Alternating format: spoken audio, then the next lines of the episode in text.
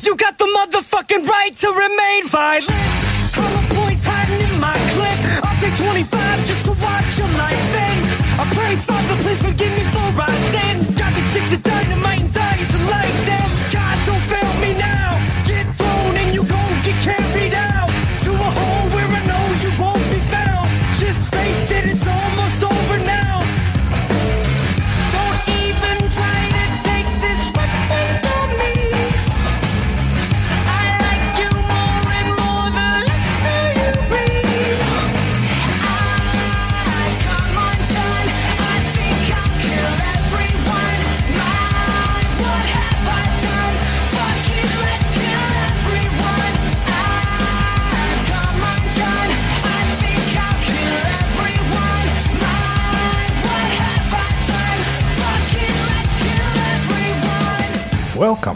everybody, to another episode of the Slasher Sanitarium.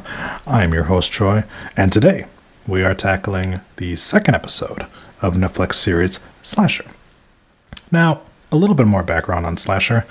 It is a Canadian series, as I said in the first episode, and apparently it was originally on Chiller TV, but once that went out of business, Netflix swooped in and said, We can do that.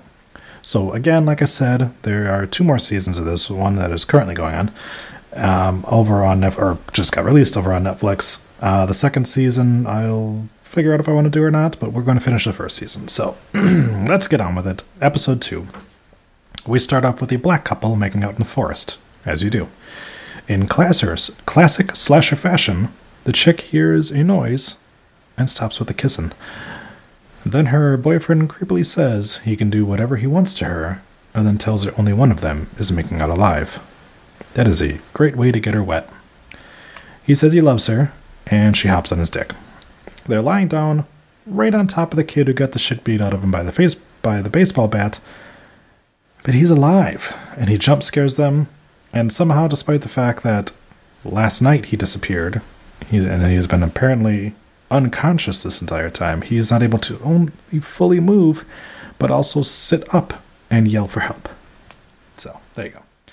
Sarah wakes up to see a for sale sign on Verna's lawn. They work fast. Dylan tells her that only three people showed up to the funeral. Those three people, apparently, did not include Sarah. Nice. Sarah is going to find out how much they are selling the house for because she really likes the real estate where people died inside of it. A doorbell cockblocks Dylan. He opens the door to see Grandma Brenda smoking.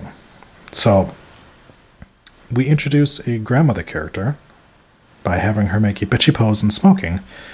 But right now, she seems cool with Dylan. But that doesn't make any sense. I mean, you gotta stick with the cliches. You always have the mother or the grandmother of the main character hate your boyfriend or husband. That just seems odd. Dylan says they found baseball bat face in the woods and rushes to go investigate. Verna's nephew, uh, ooh, shit, I don't know if I wrote his name down. I think it's Trevor? Maybe? Doesn't matter. He tells Robin that he better sell Aunt Verna's house for what it's worth. I'm not sure how he's going to do that, considering everybody knows that woman got her hands and feet chopped off there. But, you know, I guess didn't make any difference for Sarah. Maybe, maybe, you know, Verna's got a, uh, a daughter or, or a granddaughter or something like that that would be more than willing to stay in, you know, Grandma Verna's fucking hellhole. Although probably not, considering, well, maybe. I mean, if Sarah finds out that she's, you know, Verna's husband's daughter, maybe. Who knows? Robin catches up with Sarah, and Robin is able to tell what shade of paint she uses, which is a little creepy. Whatever. Robin says he is doing what he can, but the house eh, it's not going to sell. Robin gives her an invite to a party because, of course, he gives her an invite to a party. That's all this guy has done so far in this series. We get a montage of Sarah putting together her gallery. A crazy chick who lost her daughter waltzes in. She grabs some mail off the counter and asks why Sarah is stealing her mail. Heather is upset because this apparently used to be her shop, but she, you know, went nuts once her child got taken because clearly her child got taken. I, I know that they keep saying that, like, she's just crazy. She never had a kid. She clearly had a kid.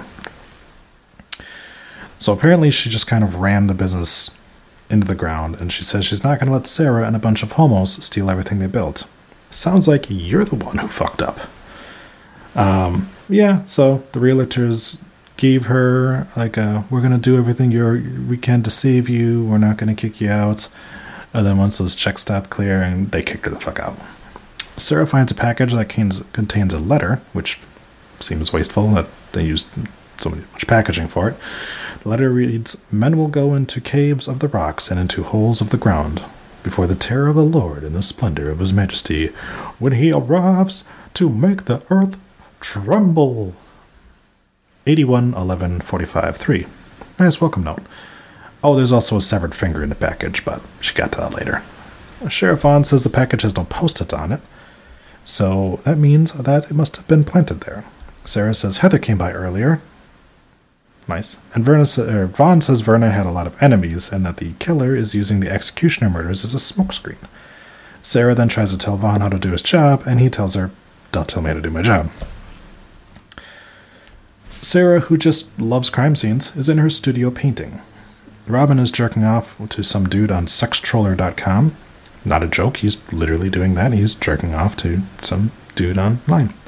The power goes out while Robin has his dick in his hand, and the power only seems to be out for him as the rest of the street is lit up.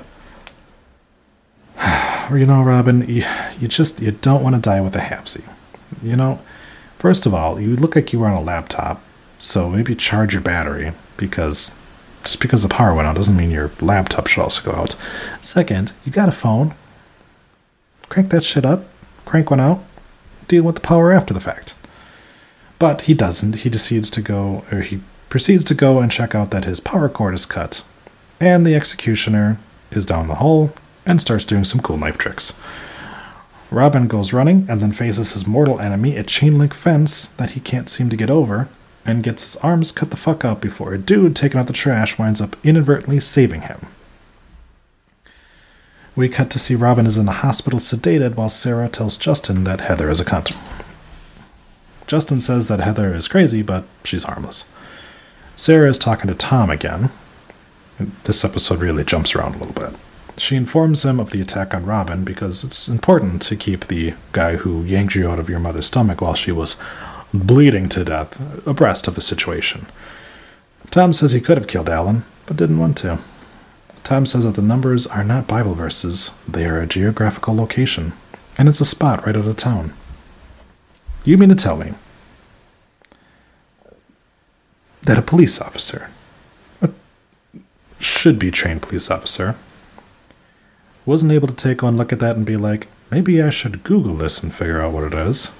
Because all she did was put those numbers quickly in and found the exact spot. so, yeah. Tom seems hesitant to want her to go outside alone in the forest, digging up a dead body. Did I say dead body? That's because it's clearly what she's being led to. But she says, fuck you, I'm going anyways. She finds a cave and instantly trips on a dead body. Crazy, I know. You know, it, she trips on this body so quickly that I feel like you could probably see it from the cave opening. I can still see the cave opening from the shot of the dead body that they have shown sitting there. Now she calls the cops.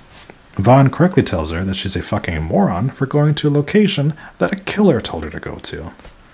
Let me tell you, if there is a person in my neighborhood that's chopping up bodies and shit like that, and then he proceeds to send a fucking dancing barogram to my door saying, please come to the local park, I'm gonna be like, fuck no, I'm not going to the local park because I'm going to die there then.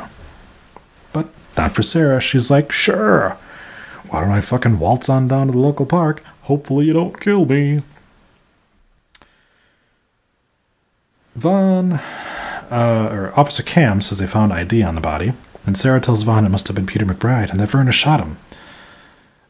You know, you're not, you are still a suspect in this bitch, okay? And you're not making it very easy on yourself. Who was the last person to see Verna alive? You? That kid that got the shit kicked out of him? You saw him. Now, this body that clearly has been there since before you were born, you were the last person with him. Clearly, you have some time travel ability and you have just murdered this man. She tells them that Tom thinks that the killer is murdering people based on the seven deadly sins, that Verna was killed due to wrath and got the biblical punishment for wrath, which is apparently getting your hands and feet fucking sawed off. Vaughn calls Tom a serial killer, which is incorrect, alright?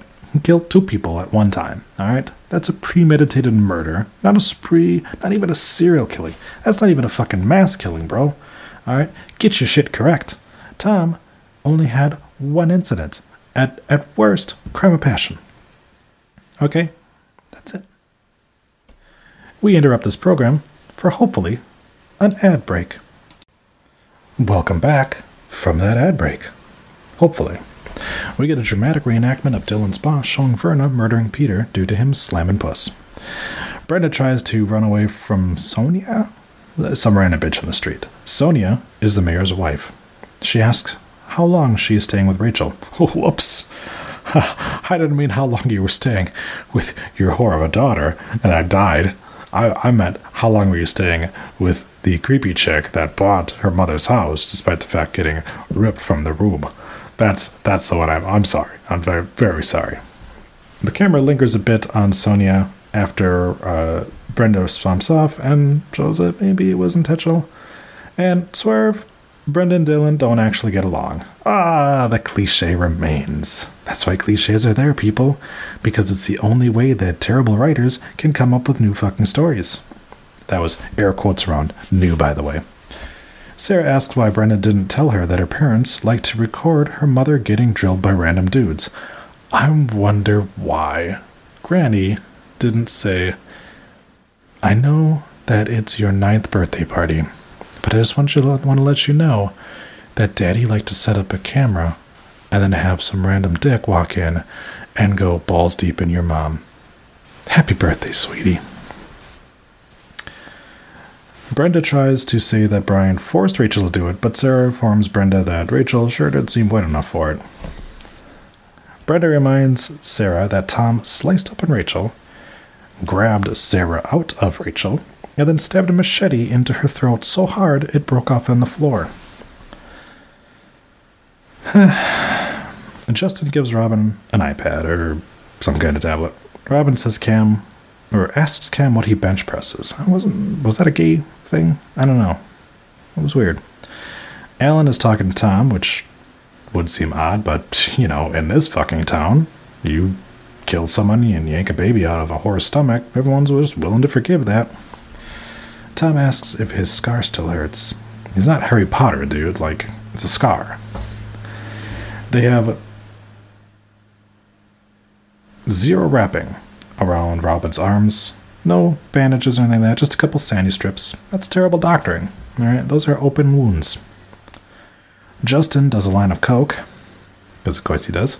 Robin starts telling Cam about the Housewives show he is watching, calling all of them whores. And Robin and I would get along. Some twat says that Justin and Robin are lucky, which Sarah says Robin might not feel that way right now. The power then proceeds to go out at the hospital. And Cam, whose one job it is to watch this dude, takes off.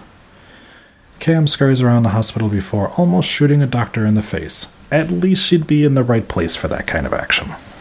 A shadowy figure then walks up to Robin's bed, but Cam tackles him, and despite the fact the power is out, he's a flower delivery guy and he has quota to make.